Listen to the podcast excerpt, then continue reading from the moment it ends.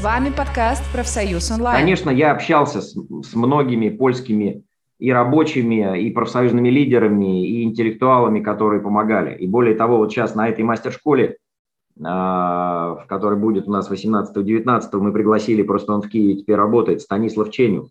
Человек, который, конечно, он не рабочий, но он интеллектуал, который работал, помогал вместе с польской солидарностью двигать это дело. И мы так, конечно, его спросим, он расскажет, какие уроки для сегодняшнего дня, но знаете как, мы настолько много про это знаем, что надо делать выводы из этого. А вывод такой.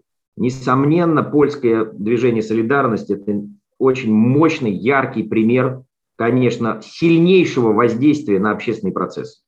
Конечно, польская солидарность была тем наконечником, которое фактически разрушило да, э, вот тот политическое устройство и тот политический режим, который был в Польше. Но надо задать себе вопрос, как это стало возможным.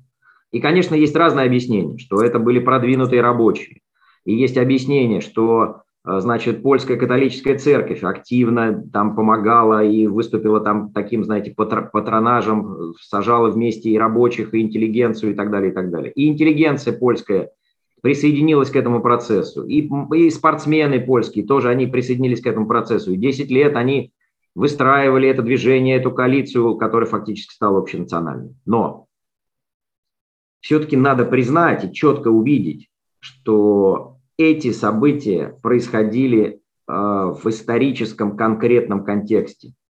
То есть они происходили на фоне глобального слома исторических, исторической эпохи. Была эпоха противостояния советского блока и ну, там, западного капиталистического блока. И это, эта вся система, вот такая послевоенная, после Второй мировой войны, она именно в 80-е годы разрушалась тотально по всему миру, глобально, вернее, по всему миру. А, если мы спросим, а что происходило, почему апартеид в Южноафриканской республике разрушился именно в это же время, и спросить себя, а это что, какое отношение имеет э, э, слом режима апартеида к событиям в Польше? Какое отношение это имеет к тому, что происходило в Советском Союзе? а прямое отношение это имеет. Вот эта глобальная капиталистическая система, она стала, вернее, стала глобальной. Почему это произошло, я коротко совсем э, свое мнение скажу. Это ну, не мое мнение, я просто, так сказать, прислушиваюсь. Технологии, технологии развились настолько, что вот этот самый капитализм, условно я так маркирую, потому что, конечно, это, он, конечно, уже прорывался и переходил в другую стадию. В стадию информационную, в стадию постиндустриальную, в стадию экономики сервиса, в стадию э, тогда, когда информация важнее труда э, физического, в стадию финансиализации, когда финансовые доходы важнее от доходов про производство и так далее, и так далее. И для этого не нужны национальные государства. И они посыпались по всему миру. Если мы еще возьмем Индию, оказывается, я это тоже не знал, я в Индию там сколько-то лет назад приехал, почитал историю, поговорил там с ними, с людьми. Оказывается, в Индии до 80-х годов был такой полусоциализм. Там был запрещен крупный бизнес. Там только мелкий и немножко среднего бизнеса было разрешено. Представляете, целая Индия находилась вне вот этого, ну, как сказать, капиталистического глобального мира. Понимаете? Косвенно можно сказать себе так. В 70-е, 80-е годы не было никакого массового путешествия людей по курортам по всему миру. Не было. Не ездили, было, на локальные, ездили на локальные курорты, понимаете? В России, в Советском Союзе ездили на Черное море, в Америке ездили только в этом. И только, понимаете, вот когда начали ездить-то по всему миру, по всяким Таиландам, по всяким Турциям, по всяким, я не знаю, там этим Грециям, перемещения начались. Это вот примерно в то же время и совпало переход глобальной экономической системы, вернее, экономической системы, переход в глобальную систему взорвал весь мир. Вот так я даже прям пафосно скажу. Взорвал весь мир, в том числе и Африку, и Латинскую Америку. Вот. И я это к чему говорю? К тому, что польская солидарность, она попала, ну, вернее, эти события происходили вот на фоне вот этих глобальных тектонических изменений экономики глобальной, политических систем и так далее, и так далее. И, конечно, это было, создало абсолютно благоприятный фон для этих изменений. Это не то, что благодаря им, это произошло благодаря, конечно, героической борьбе рабочих, не только рабочих, и религиозных деятелей, и интеллигенции, и там, кинорежиссеров, и спортсменов, и так далее, так далее. Но их усилия, они оказались на подходящей почве, в подходящем климате, в подходящей обстановке. И поэтому они добились, вот эта синергия, она, конечно, привела к этому результату. Если бы польская солидарность возникла в 60-е годы, она бы даже не возникла, она бы даже не развилась. Вот такое, такое мое видение. Я как бы фокусирую, понимаете, можно выбирать на что. Давайте сделаем фокус на внутренние методики, технологии действия польской солидарности. Я говорю так, мы и так про это много знаем, дело не в этом. Дело в том, что эти все технологии, методики там и так далее, и так далее, они работают только в определенной внешней среде. То есть конфликт польской солидарности с властью – это, конечно, не трудовой конфликт это конфликт, ну как бы э, один уклад жизни против другого.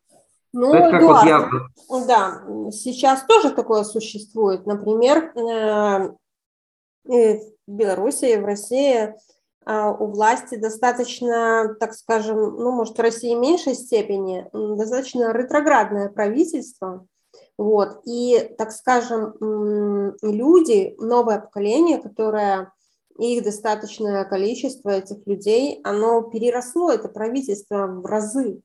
То есть эм, у них старое мышление, старые способы производства, думают они категориями холодной войны, они еще там сражаются в своих головах там с, с какими-то, с прошлой войной, да, так, да, да. Но так что сейчас тоже есть и такой очень и культурный, и поколенческий разрыв в, так скажем, в головах, и, в том числе экономики, потому что новая экономика, а, допустим, там, цифровая, и а, вот обычно там это же ну, тоже разница большая, и э, наше правительство этого вообще ну, не понимает.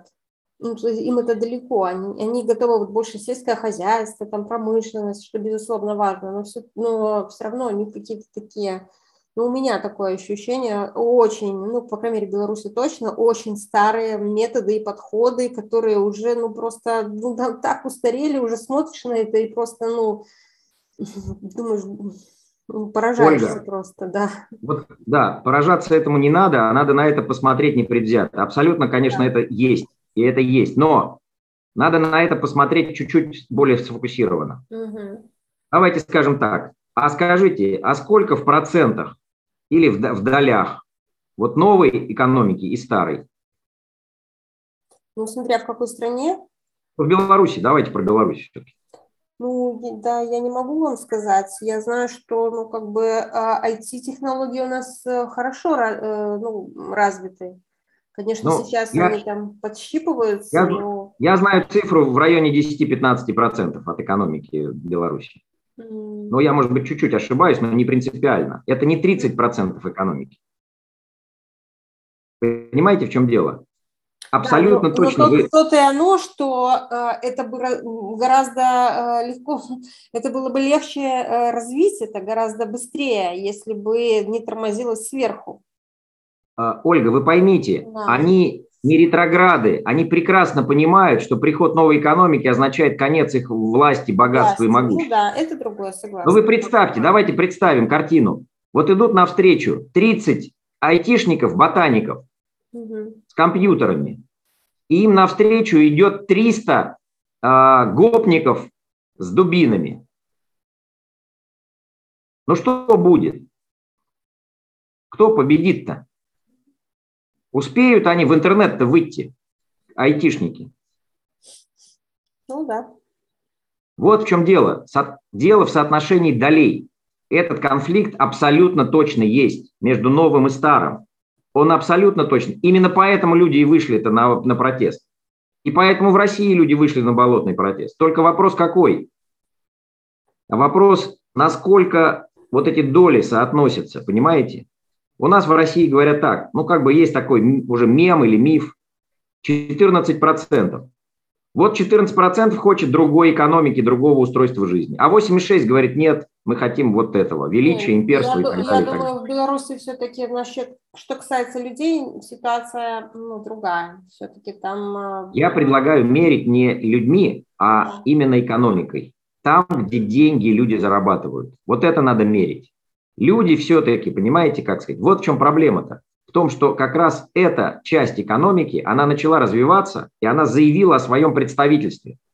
А дальше что произошло? Конечно, у некоторых такое ощущение. Ну вот эти ретрограды, они должны сказать, ой, мы ретрограды, посыпать голову пеплом и сказать, нате, забирайте, забирайте БелАЗ, забирайте МТЗ, забирайте завод колесных тягачей, забирайте там э, электротрансформаторный завод и делайте так. Так же ведь, да, мы думаем.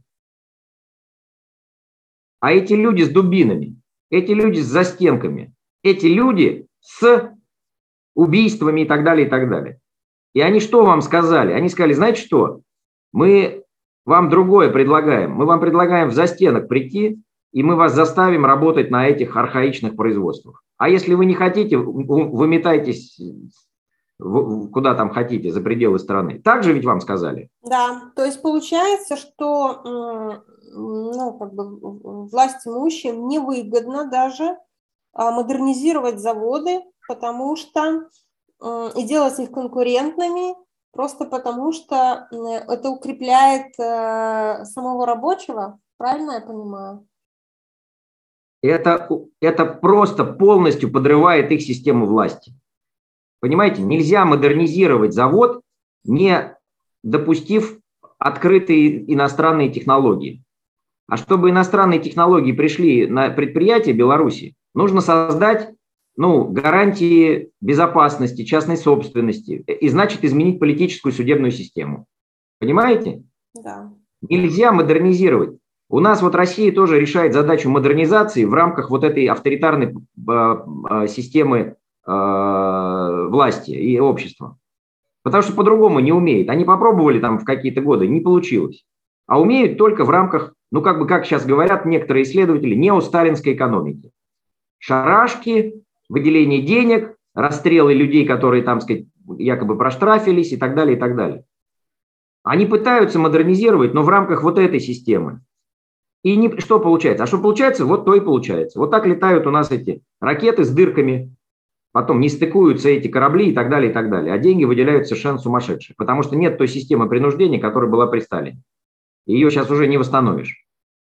А чтобы модернизировать по-другому, это надо, как в Южной э, Корее. Это нужно так, как это было в Германии после войны. Пустить открытый, собственно говоря, сделать открытый доступ и открытую конкуренцию. А открытая конкуренция, открытый доступ будет означать моментальную потерю власти, потому что в этих конкурентных открытых системах власть по-другому утверждается. Я не хочу сказать, что там власть никто не управляет. Конечно, там управляют, конечно, там есть люди, силы, которые держат все это. Но они это делают с помощью экономических инструментов, с помощью политических инструментов и так далее. Это просто более сложная цивилизационная система. И нынешняя властная система в Беларуси, она не то, что не понимает этого, она наоборот, она прекрасно понимает, какую угрозу принесли ей айтишники, которых они тут развели у себя в этой свободной экономической зоне. Понимаете? Да. Прекрасно они понимают. Они все это чувствуют прям каждой клеточкой. Они их и называют они буржуйчики, яйцеголовые. Они, конечно, хотели немножко денег, угу. потому что это всегда хочется и так далее, и так далее, и современности, понимаете? Но когда увидели, к чему это пришло, а это не могло не прийти, потому что как только появляется новый экономический уклад, люди нового этого, они предъявляют спрос на другую организацию политической, социальной и общественной жизни. Они сказали, не, а так не получится. Вот в шарашке, как в советское время было, шарашки были для таких людей. Вот это возможно. Эта же история на новом витке, она повторяется. Спортом можно заниматься, но вот по-нашему. А если не по-нашему, приходится убегать туда, за границу и начать выступать за там, зарубежные клубы. Вот, почему, вот то же самое. Почему спорт-то не сделать? Казалось бы. Почему по-нормальному это не сделать? Они умеют просто. Эта система экономическая не может этого. То есть, вернее, даже как? Даже если они захотят, не смогут. Потому что, чтобы Нет, это произошло... Не захотят, нужно... потому что это угрожает их власти. Они же целью... Абсолютно. Оно не просто угрожает, это просто снесет власть абсолютно стопроцентно. Это не угроза, это просто неизбежное следствие будет. Понятно. Вот и все. Вот понимаете? И, собственно говоря, если мы говорим про успешные и неуспешные забастовки, то мы, конечно, э, я предлагаю смотреть не только на внутренние методы, там, э, действия людей, профсоюзов, там, технологий и так далее, и так далее. Я предлагаю сначала четко, ясно дать себе отчет, а что это за контекст, в котором эти события развиваются. Это, как понимаете, благоприятная обстановка. Вы не сможете спеть в безвоздушном пространстве. Как бы вы не научились отлично открывать рот и выстраивать тональность. Если будет безвоздушное пространство, не будет никакой песни, никто вас даже не услышит. Вы будете открывать рот, это будет видно, но в конце концов вы просто задохнетесь. И вот метафора такая. К сожалению, может быть, я усложняю жизнь некоторым людям или представление, но это, я думаю, так. Хорошо, спасибо большое, Дарт. Но давайте так, чтобы у нас не было, потому что это может выглядеть как некий пессимизм, это на самом деле не пессимизм. Я просто к чему это говорю? Методы действий и вообще стратегии действий людей, которые заинтересованы в изменениях в обществе, они должны базироваться на четком понимании вот этого процесса контекста внешнего. Что процесс, в какой фазе мы находимся, в какой точке этих общественных процессов, экономических и так далее, мы находимся. И каждому этапу, каждой фазе подходят свои действия. Это не значит, что не надо действовать. Это не значит, что не надо добиваться своего. Наоборот, это нужно делать постоянно. Сегодняшние времена предоставляют нам гораздо больше возможностей, даже чем это было у польской солидарности. И уж точно гораздо больше возможностей, чем это было у рабочих в Российской империи 120 лет назад. Ну, это точно, точно больше. Да. Это точно. Другое дело, что мы должны перестать быть такими начетниками, а нам нужно посмотреть на обстоятельства, оценить процессы, четко понять, как, что происходит, и уже относительно вот этого, если мы точно это определили, видели, а тут ничего сложного нет, надо просто глаза-то открыть свои и посмотреть вот в том числе и на это. И если мы поймем, в какой фазе мы находимся, процессов исторических, очередного исторического цикла или там и так далее, и так далее, тогда ему соответствуют определенные способы действий, способы добиться своего и продвижения. И тогда у нас не будет такого выгорания, потому что у нас выгорание происходит не потому, что у нас ничего не получается, а просто мы не в той среде делаем, понимаете? Если вы в воде, надо плыть, а не, а не идти пытаться аки посуху. Не получится. Если вы на земле, надо идти или ползти, но не плыть. Ну и так далее. Вот, вот в чем мой. И, конечно, я думаю, что э, сложность наша именно, чтобы поместить себя в этот определенный контекст, его узнать, распознать. А дальше, если мы это сделаем, конечно, э, как сказать, действия станут более понятными. И тогда эти действия будут более успешными. Они, может быть, не будут моментальными, ну, история такая штука, что, знаете, сказать, тут вопрос, да, для истории год-два значения в принципе не имеет. И тогда мы, конечно, сможем приближаться абсолютно адекватно и без вот этого ощущения того, что ой, опять все безнадежно, проиграли, нас тут разгромили. Вот такой мой пафос. С вами подкаст «Профсоюз онлайн».